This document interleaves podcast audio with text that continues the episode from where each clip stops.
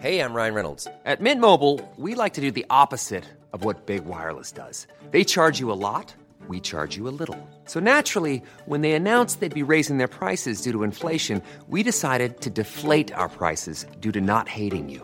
That's right. We're cutting the price of Mint Unlimited from $30 a month to just $15 a month. Give it a try at mintmobile.com slash switch. $45 upfront for three months plus taxes and fees. Promo rate for new customers for limited time. Unlimited more than 40 gigabytes per month. Slows. Full terms at mintmobile.com.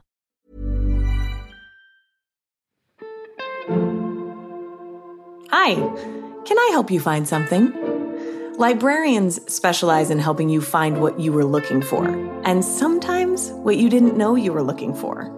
Thank you for joining me as I talk to my guests about all things library, including the books inside them. I'm Julie Chavez, and this is Ask a Librarian. Today, I'm interviewing Stephen Messer, who can best be explained, I think, by his alter ego and pen name, Zeno Alexander. After emerging from the shadows of the past, his history yet to be fully explained, Zeno spent years exploring the world's libraries before settling down in his lavish underground bunker, where he regularly hosts exquisite dinner parties and tends to his collection of extinct plants. His friendship with the famous librarian, Lenora, has turned into a series of biographical works devoted to chronicling her adventures. And in setting up this episode with Stephen, I have learned one important fact about myself. If you want to jam me up, please use a pen name. I'll have no idea what to call you, and I'll feel so stressed about the whole thing, you'd think you were in the witness protection program. But that fact aside, here's my conversation with Stephen, also known as Zeno. Hello, Stephen. I'm so glad you're here today. Thanks for being with me. Hello, Julie. I'm thrilled to be here. This is very exciting, and I'm looking forward to it. Oh, it's so great. I am so happy to be speaking to you because I'm such a fan of your books, The Library of Ever, specifically The Library of Ever and Rebel in the Library of Ever. And for obvious reasons, I like that it's set in a library, but they are just fantastic stories. So well done. Thank you so much. That's really kind of you. And I think we'll start as we'll just clue our readers into what we were just talking about before I clicked record. And that is that I said readers, listeners is what I meant. But I was just telling you that these books are actually written by Zeno Alexander, which is your pen name. Yes. And tell me about how you decided to use a pen name for these books because as I've confessed to you and now the whole world should know that I have overthought this to a point that it really is like you're in the witness protection program and I am protecting your identity. So tell me about tell me in your experience how you decided that and what it's what that does besides confusing other authors and podcast hosts. I'm sure there are other things that happen. Well, so tell me about Zeno. Confusing everyone is a, is a good enough reason to do anything, but I really liked I like books where the author is sort of a character in the book. And I'd always wanted to write a book where there was a character and that character could appear in the book. And, and in Library of Ever, the conceit is that Zeno Alexander is Lenora's biographer. And so he's he meets her and he decides he wants to write the story of her life. And that is where the Library of Ever books come from. They're written by Zeno Alexander. And the fun thing about that is that I get to play a role sometimes, which is a lot of fun. And I also get to introduce the character in the book. And that, that allows me to write about certain things in certain ways, using sort of myself as a proxy for a conversation with Lenora, a conversation with the main character, which I think is something as a writer I really do in my own head. I talk to my characters, I get to know them. And this was a chance to actually let that play out on the page. It was a really interesting experience, and I, I, got to do some things I don't think I would have been able to do any other way. Now, it'd be spoilers to tell you exactly what they are, but if you've read the books, you might you might get an idea of what I'm talking about. Of course. Yes. And I have read the books, so I know. And I will, of course, be encouraging everyone I know to read the books because they are so well done. And I do see what you're talking about. You get to be part of the story in a different way and it really it works very well. So I I really I'm so glad you did that because it does add a different element to the way the books are written. Thank you. Yeah, it, it does. It, it definitely, uh, in terms of a, a, sort of a writing prompt, it does give you a different way to interact with the, the text that you're writing, and, and that's very that was very interesting. I learned a lot from it. I bet. Well, and now we know that Julie Chavez will not be writing any books under pen names anytime soon because it causes her existential angst. Who am I? I don't even know. But then again, you might have existential angst either way. So that's a good point. Okay. And you say angst. Is have I been pronouncing that wrong my whole life? I, I have no idea. I might be wrong. I love it. My sister and I have an ongoing discussion about words that we've been saying incorrectly for years, and we'll hear them like on an audiobook or something and call each other and say, Did you know this was pronounced this way? But I mean, and my best example is in the Harry Potter series when they came out. Of course, I called her Hermione for at least you know five years, and then the movies came out, and I thought, oh, okay, I see what's happening here. If, if, nothing else, every every Hermione in the world is grateful that now everyone in the world knows exactly how to pronounce their name. Amen. Just as every Alexa in the world is not happy, I would um, imagine. I, I know an Alexa, and I feel bad for her. Oh, that has got to be the worst. I just we have one at our house, but the kids have them in their rooms, thankfully, because sometimes I don't like her. She's not very helpful. And then sometimes she's exceedingly helpful. You just really never know. okay, so let's talk about the Library of Ever. Where did the idea start for you? Have you always been a library person? Do you like to go to the library? Tell me about your your library experience. It, you know, absolutely. I remember as a really young kid walking into a library and and seeing a certain book on the shelf. And it was a pivotal moment in my life just that that brief second where i walked in and i saw this the cover of this book and i was instantly fascinated mm. by it. And the idea that i could pick it up on my own and read it and take it home it, it changed everything for me. And i've always loved libraries. They've always been a refuge to me. We moved a lot when i was a kid and one of the highlights of moving to a new place was going to the local library for the first time and seeing what they had and walking among the shelves and smelling the books and looking at all the activities and things you could do there and and all the things I learned about and and all the things I did at libraries that had nothing to do with books per se, like a, uh, you know astronomy demonstrations with telescopes and learning to play chess and other kinds of clubs and things like that. Just I don't know what I would have done without libraries. So Mm. right, the books are a love letter to libraries, which should be very obvious if you read it. And it, it, was it was it was something that I wanted to do and that I'd always wanted to do, and it finally I it all came together in the right way, and that's what happened. I really enjoyed these books. I marked them up with my Lady Elaine Fairchild bookmarkers. So she's peeking out of the book saying, Look at this, Toots. But I love that you there were so many little profound lines in your books. And I had a few when Lenora in the beginning she says, "But wouldn't it make more sense for me to work on things I already know about?" Lenora asked, "Not at all. Why ever would you want to do that? You'd learn absolutely nothing." And there were some other lines that stood out to me just about libraries and librarians, but also to this idea of libraries existing not only for us to enjoy the books, but truly for edifying, world broadening kind of perspectives. And when Lenora says at one point that the girl had questions, I helped her find answers. Maybe the answers will disturb her, but isn't it better for her to know the truth?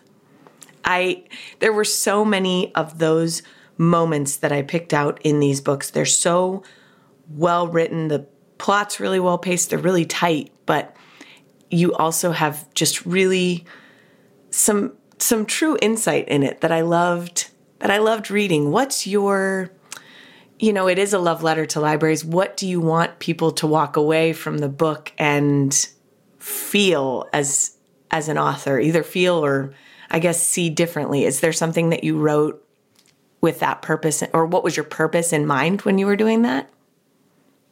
Uh, yes, and and that's there's a that the answer to that question is that's a really long answer. There's a lot of things that went into it. One of the one of the interesting things for me about the book is how much everything that happens and everything that's done and said is almost a decision by Lenora.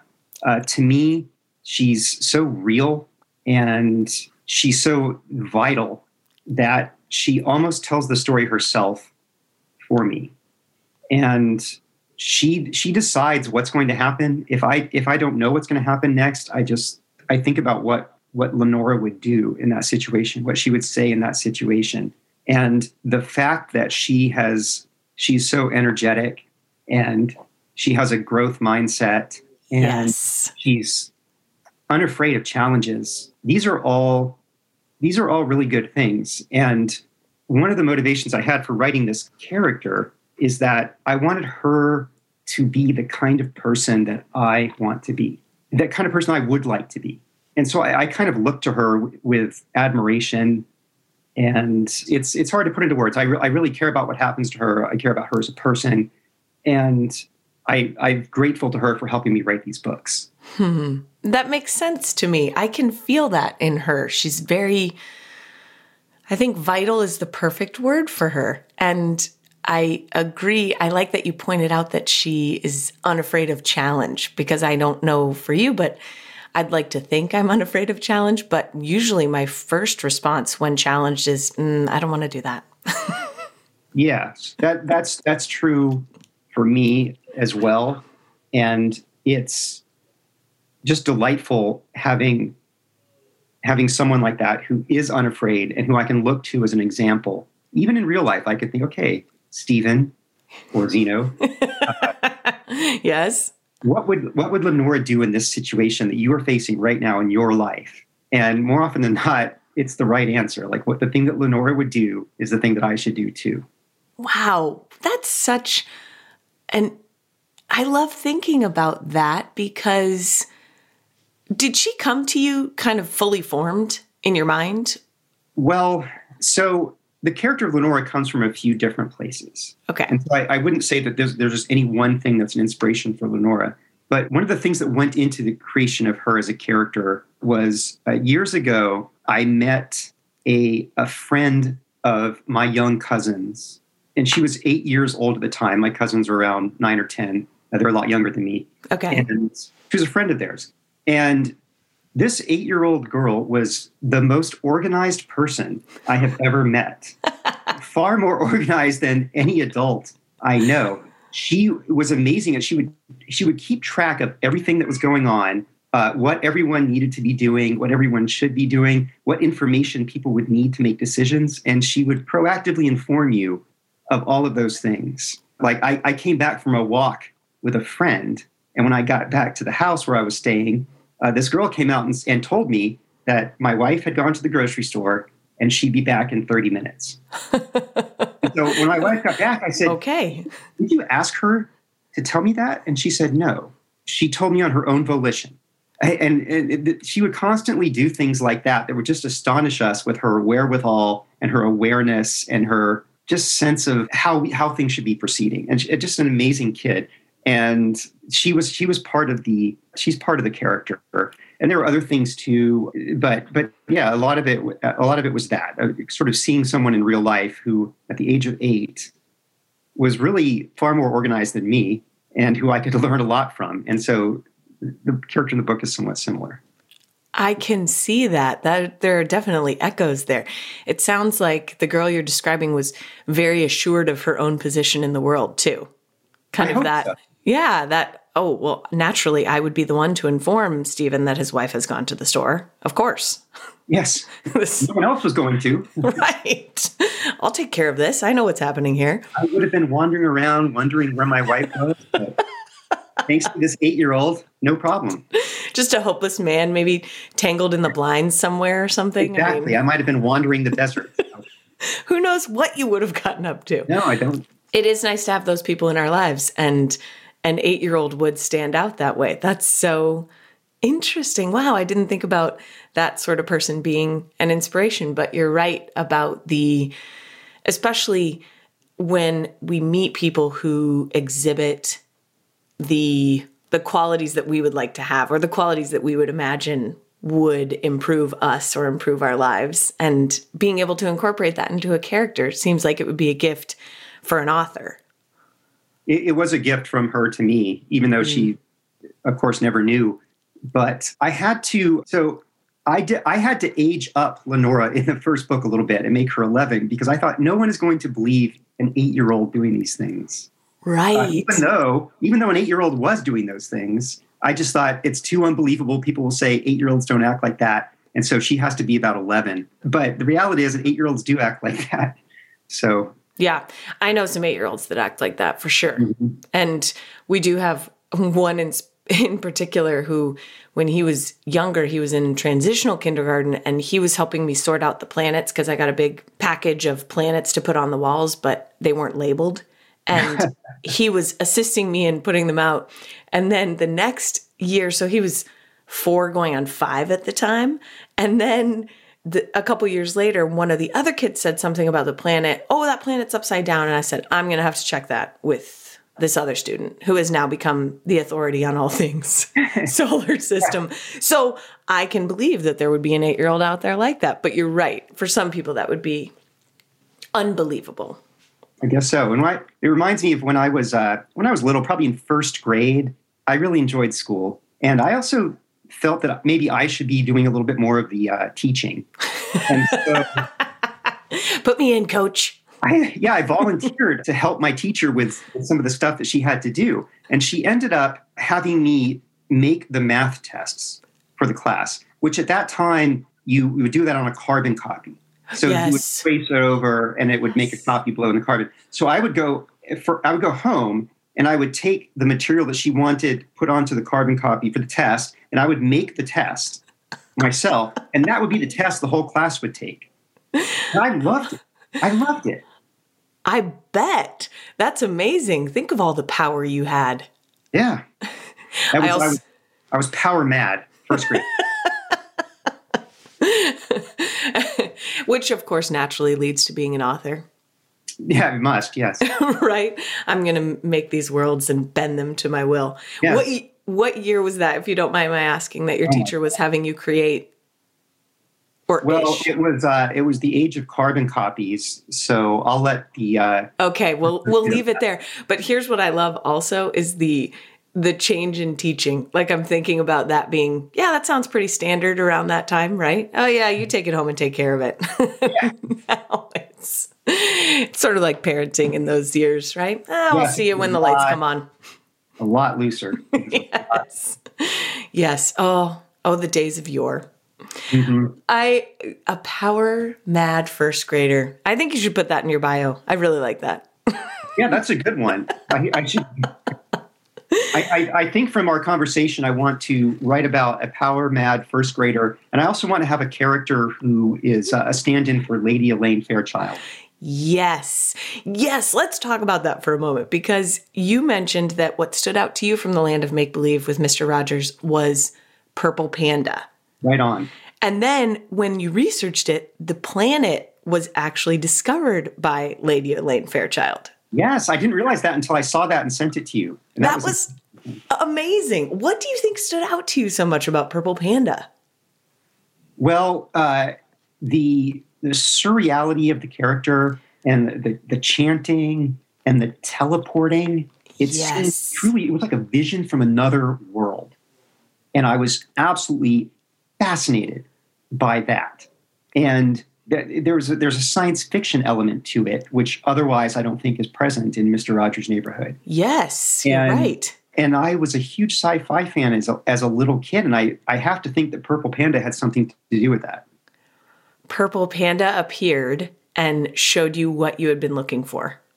Yes. That's so fascinating. I love thinking about that. The things, especially as kids that come into our worlds and just in not insinuate, but they just sort of incorporate themselves into our worldview and it's so natural, right? Oh, well, that makes sense.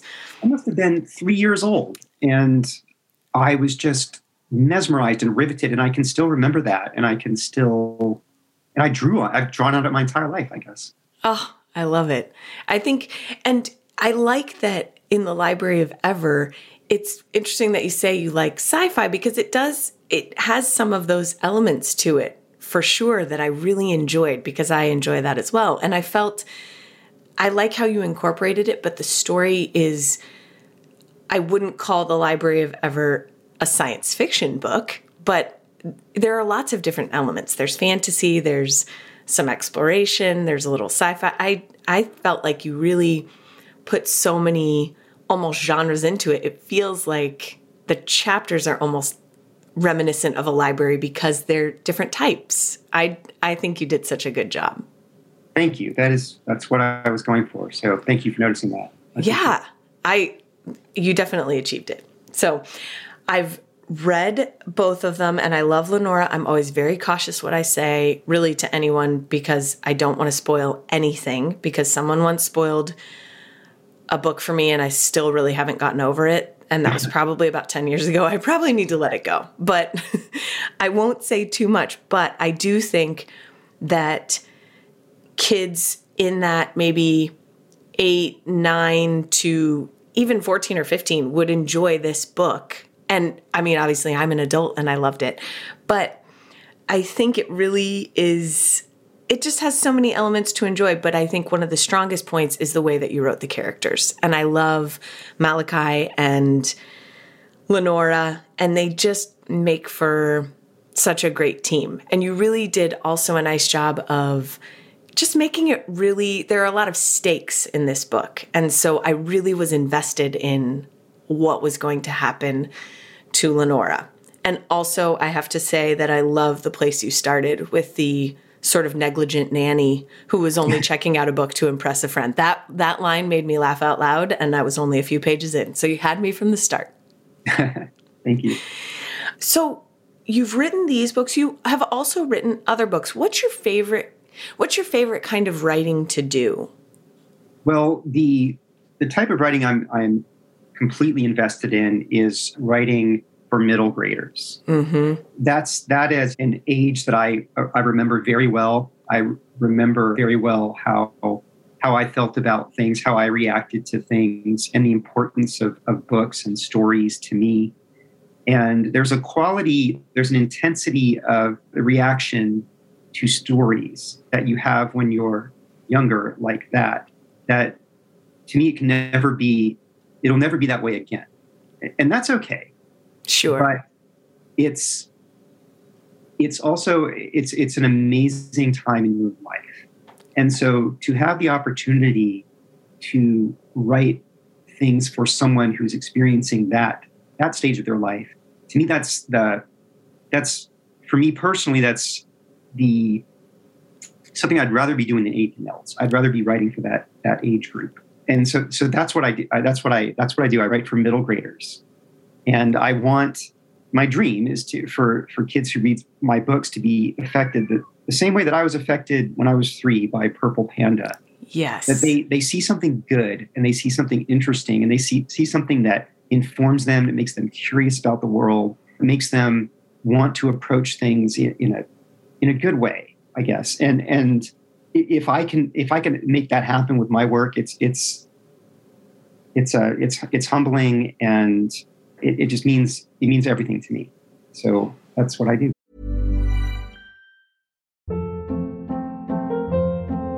Hold up. What was that? Boring. No flavor. That was as bad as those leftovers you ate all week. Keke Palmer here, and it's time to say hello to something fresh and guilt-free. Hello Fresh. Jazz up dinner with pecan-crusted chicken or garlic butter shrimp scampi. Now that's music to my mouth. Hello Fresh. Let's get this dinner party started. Discover all the delicious possibilities at hellofresh.com. I'm Sandra, and I'm just the professional your small business was looking for. But you didn't hire me because you didn't use LinkedIn jobs. LinkedIn has professionals you can't find anywhere else, including those who aren't actively looking for a new job but might be open to the perfect role, like me. In a given month, over 70% of LinkedIn users don't visit other leading job sites. So if you're not looking on LinkedIn, you'll miss out on great candidates like Sandra. Start hiring professionals like a professional. Post your free job on linkedin.com slash achieve today. I think that you are well suited to write to middle grade. And I think what would you I mean for for listeners who aren't in that season of life, what ages do you consider middle grade or grades or in your mind, what are you picturing when you're writing? I think that the the standard answer to that is sort of ages 8 to 12. Mm-hmm. But I think of it more as um, sort of pre-puberty, pre-puberty. Okay. I'm watching that word, but before you you sort of that stage of life. So someone could be seven years old and they and they could enjoy my books. Hopefully, I know that I've I've done school visits with seven year olds who read them and enjoyed them. So I wouldn't sit here and say that you have to be eight to read middle grade, and I wouldn't say that you have to be twelve to stop reading middle grade because I, I think that the books can be read by older kids too. And I think the best children's writing should appeal to both kids and adults. Adults should enjoy reading the book too. And so that's something that I'm keeping in mind. This has to be enjoyable to read for, for anyone. Yes, it is aimed at middle graders and, and younger readers, but I, I'm hoping that adults will enjoy it also. And there's things in there that I expect adults to enjoy that I, I think that kids will understand later. And that, that's true for the books I loved as a kid. There were things about them I didn't pick up on until I read them as an adult. And that's one of the cool things about revisiting those books. You, you see those things clearly when you're older that you maybe only instinctively understood when you were younger. So I, I, guess I have a very expansive idea of exactly what middle grade can be. It can be for anyone, but it could also be sort of in that, that pre-puberty 7 to 12, 7 to 13 age range.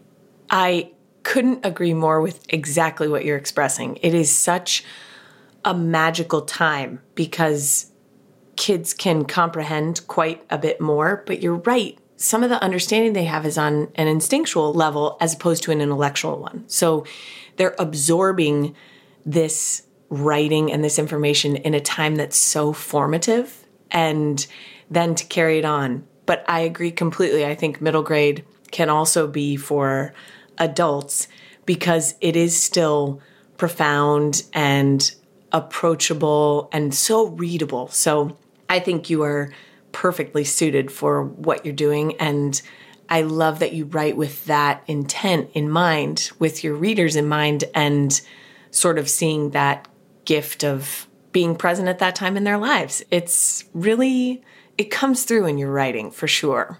Thank you. In I, I think it's in the uh, acknowledgments to C.S. Lewis's The Lion, the Witch, and the Wardrobe. He says something like, he's addressing it to the girl he's writing it to. I think her name's Lucy, just like the character in the book. And he says, I started writing this for you when you were interested in fairy tales, but it's taken me so long that now you're too old for fairy tales. But I'm still writing this for you because when you're an adult, you're going to realize that you're not too old for fairy tales. And you're going to take this book off the shelf and enjoy it.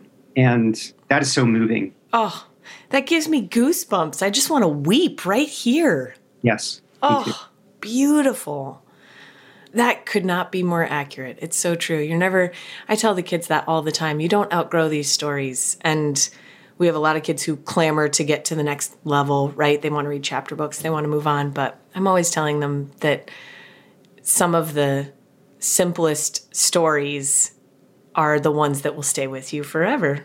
Absolutely. I, I loved Goodnight Moon when I was a little kid, and I love Goodnight Moon now. Yes. Uh, and I just I see things different things when I read it now, but I still love it just as much. What a gift! I love being a book lover. I think. I, do I think. right. It's true. I think there's something so special, and you know, we grow, but the books stay the same, and there's a tremendous comfort in that. And then also, just being able to see them from different perspectives. Like for me, when I read Goodnight Moon now, I do have moments where I'm like, "Why is that a bunny in the chair?" And what's happening here? right? It's it's sort of a crazy book.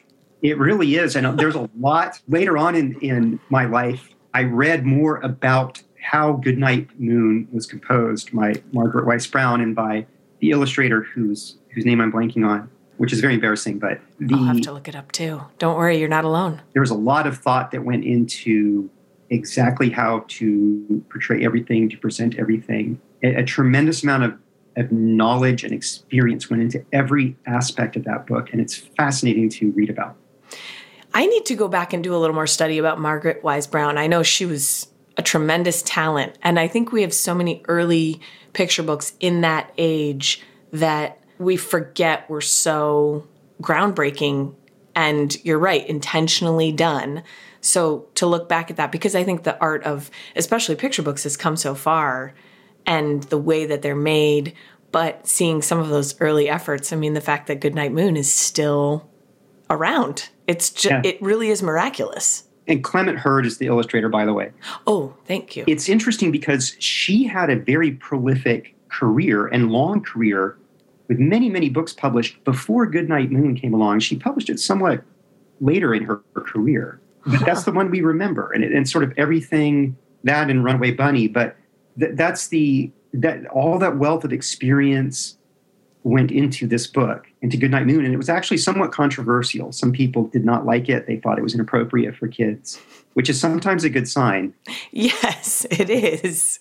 Indeed. In that, in that case, it was definitely a good sign. That is really fascinating. And I like how you're talking about how it happened later in her career because, as you were saying earlier, that Lenora is someone who's not afraid of challenge. I tend to be a little bit of a perfectionist. And so I think I'm getting better at that. I'm working on my growth mindset, just like Lenora. Mm-hmm. But I think for a number of years, I didn't try things that I didn't know I would be good at, right? I wanted to make sure that I was going to succeed first time out of the gate, which is a horrible way to live your life. I do not recommend it. But I think now seeing as I'm getting to dip my toe into writing, I get to see that so much of it is you learn as you go. And that these things that we think of as being created have such a history, not only in their creation, but in the creator's life up to that point. All of these things that prepare you to write this book at this time or whatever the work is that you're doing. And, and all of the mistakes you've made, all of the bad writing that you've done, it's it's all important because it, it, gets you to that place you want to be. And so you have to do that. You have to do that. You have to make those mistakes, and you have to. And that's something that I've struggled with too in my life. Being able to to say to myself, it's okay to fail and learn from it and do better the next time. In fact, you have to. That's the only way to really get better at something. And so again, this is I'm, I'm trying to model the behavior that I want to see my own life through Lenora. So yes, I. I think I will be doing the same thing because I will be thinking about that definitely, just approaching challenges. And you're right. I think we have such a narrow view of what mistakes or failure look like. And it can be limiting when really it is the only way forward. And that is, yeah, that's true. And it's it's one of the things that early drafts of uh, the Library of Ever, I was making yeah. a mistake. I wasn't showing Lenora failing. And mm. I realized it was important to show her fail and to show her reaction to failure. And so in subsequent drafts, I wrote that into the book. She sometimes she messes up. She doesn't always win. She makes mistakes, but she keeps going and she doesn't let anything stop her. And that's so as the as the book sort of matured and as I went through draft after draft, I worked in more of the Lenora messes up uh, that wasn't present in the first draft. That's so interesting that when you went to write it though that that didn't happen naturally, right? That your first your first draft she's she's winning, perpetually winning. So I think that that's really an interesting part of the process where even in our minds sometimes we are writing this sort of false narrative of oh this is just going to be win after win but mm-hmm. that's not real life and and also too it doesn't make for a very interesting book surprisingly no. No, it doesn't. There was the the heart of the book just wasn't there. It wasn't there until later, and that's that's the way it always goes. There's nothing wrong with that.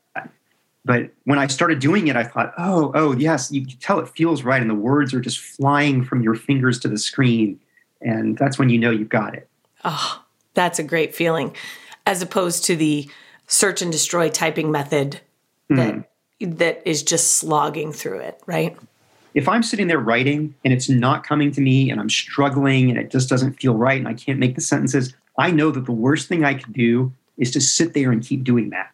I have to get up, go find something else to do, something boring where my mind can drift.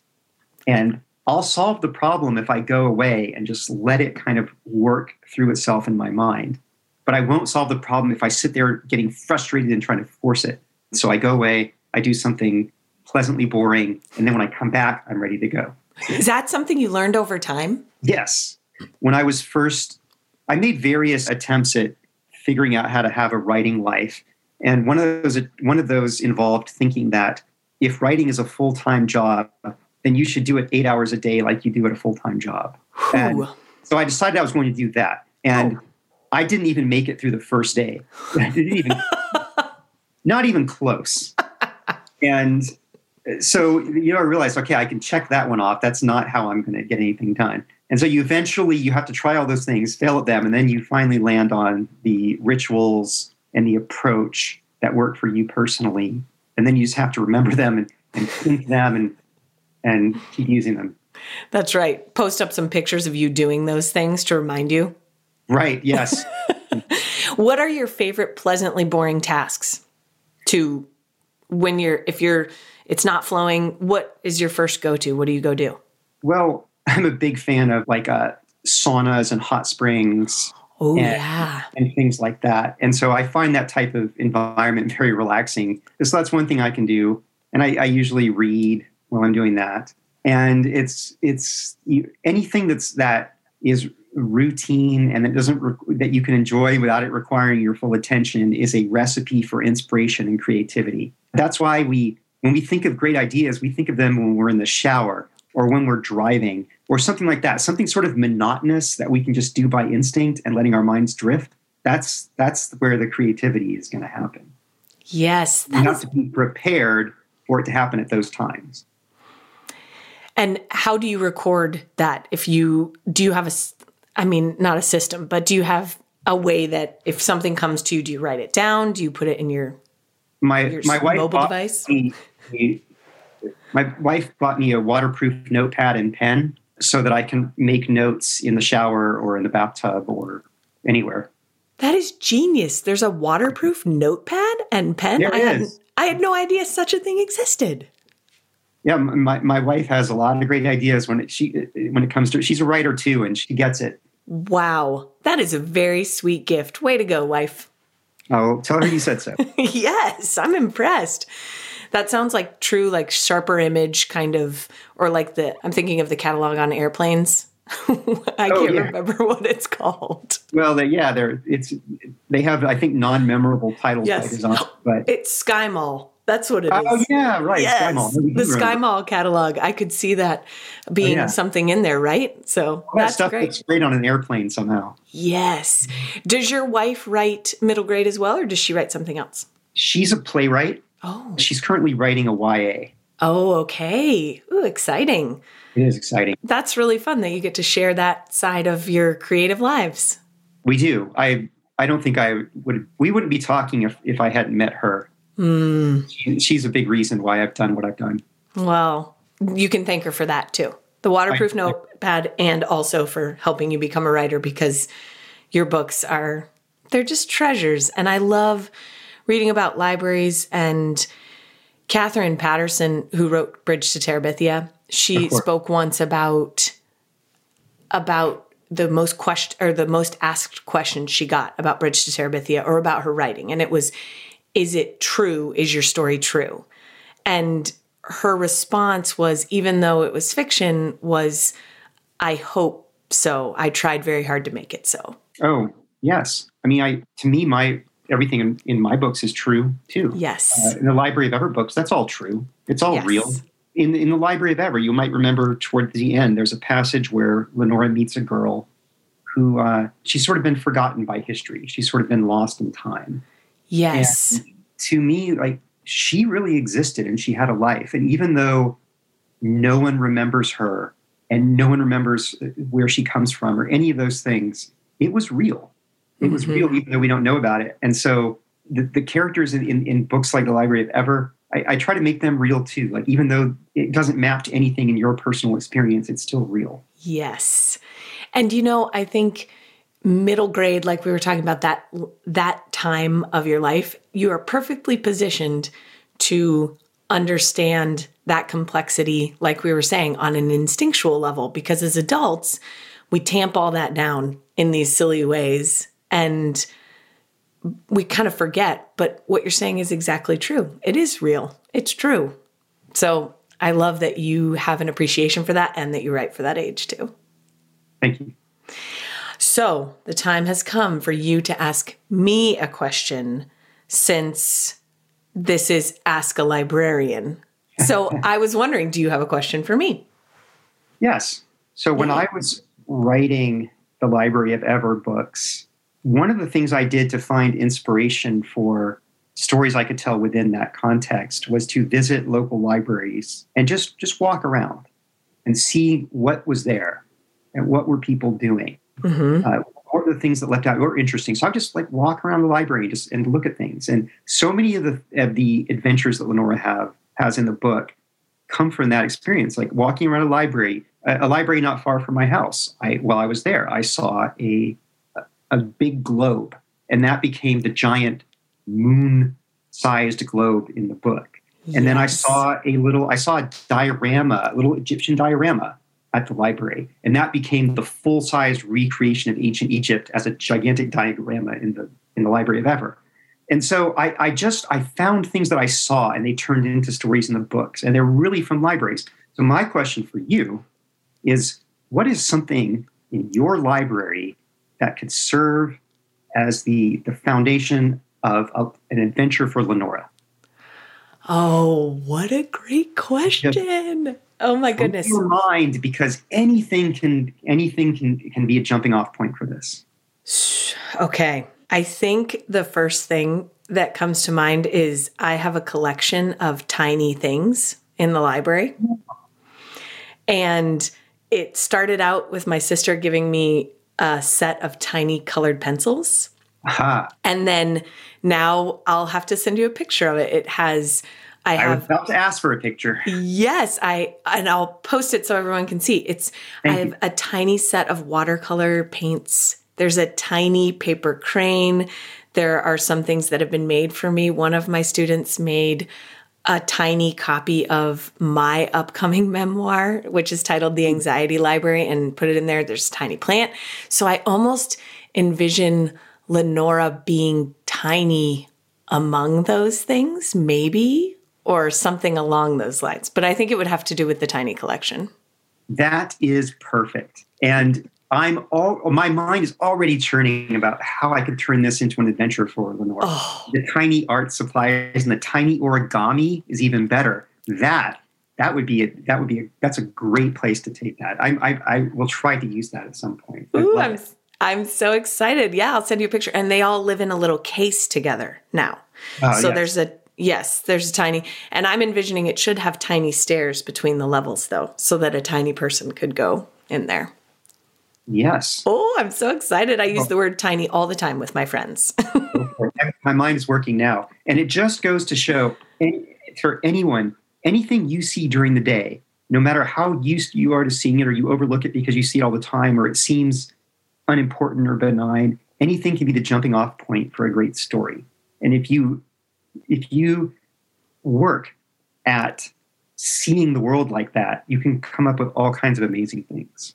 Oh, that is a great piece of advice for writers that are all ages and also just dreamers and storytellers. I love I love that advice. That's a perfect perfect note to end on. Well, Stephen, this has been a pleasure. I've really enjoyed our conversation and thanks for talking to me today.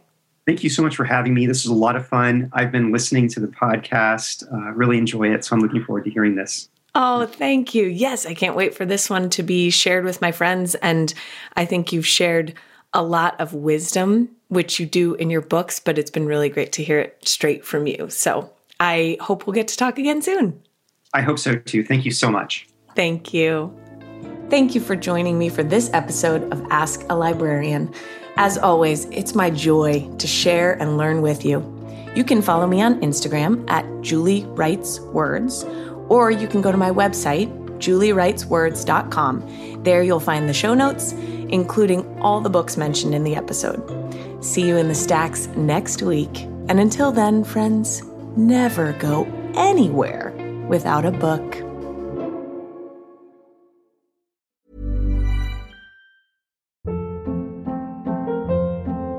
Hold up. What was that? Boring. No flavor. That was as bad as those leftovers you ate all week. Keke Palmer here, and it's time to say hello to something fresh and guilt-free. Hello Fresh. Jazz up dinner with pecan-crusted chicken or garlic butter shrimp scampi. Now that's music to my mouth. Hello Fresh. Let's get this dinner party started. Discover all the delicious possibilities at hellofresh.com.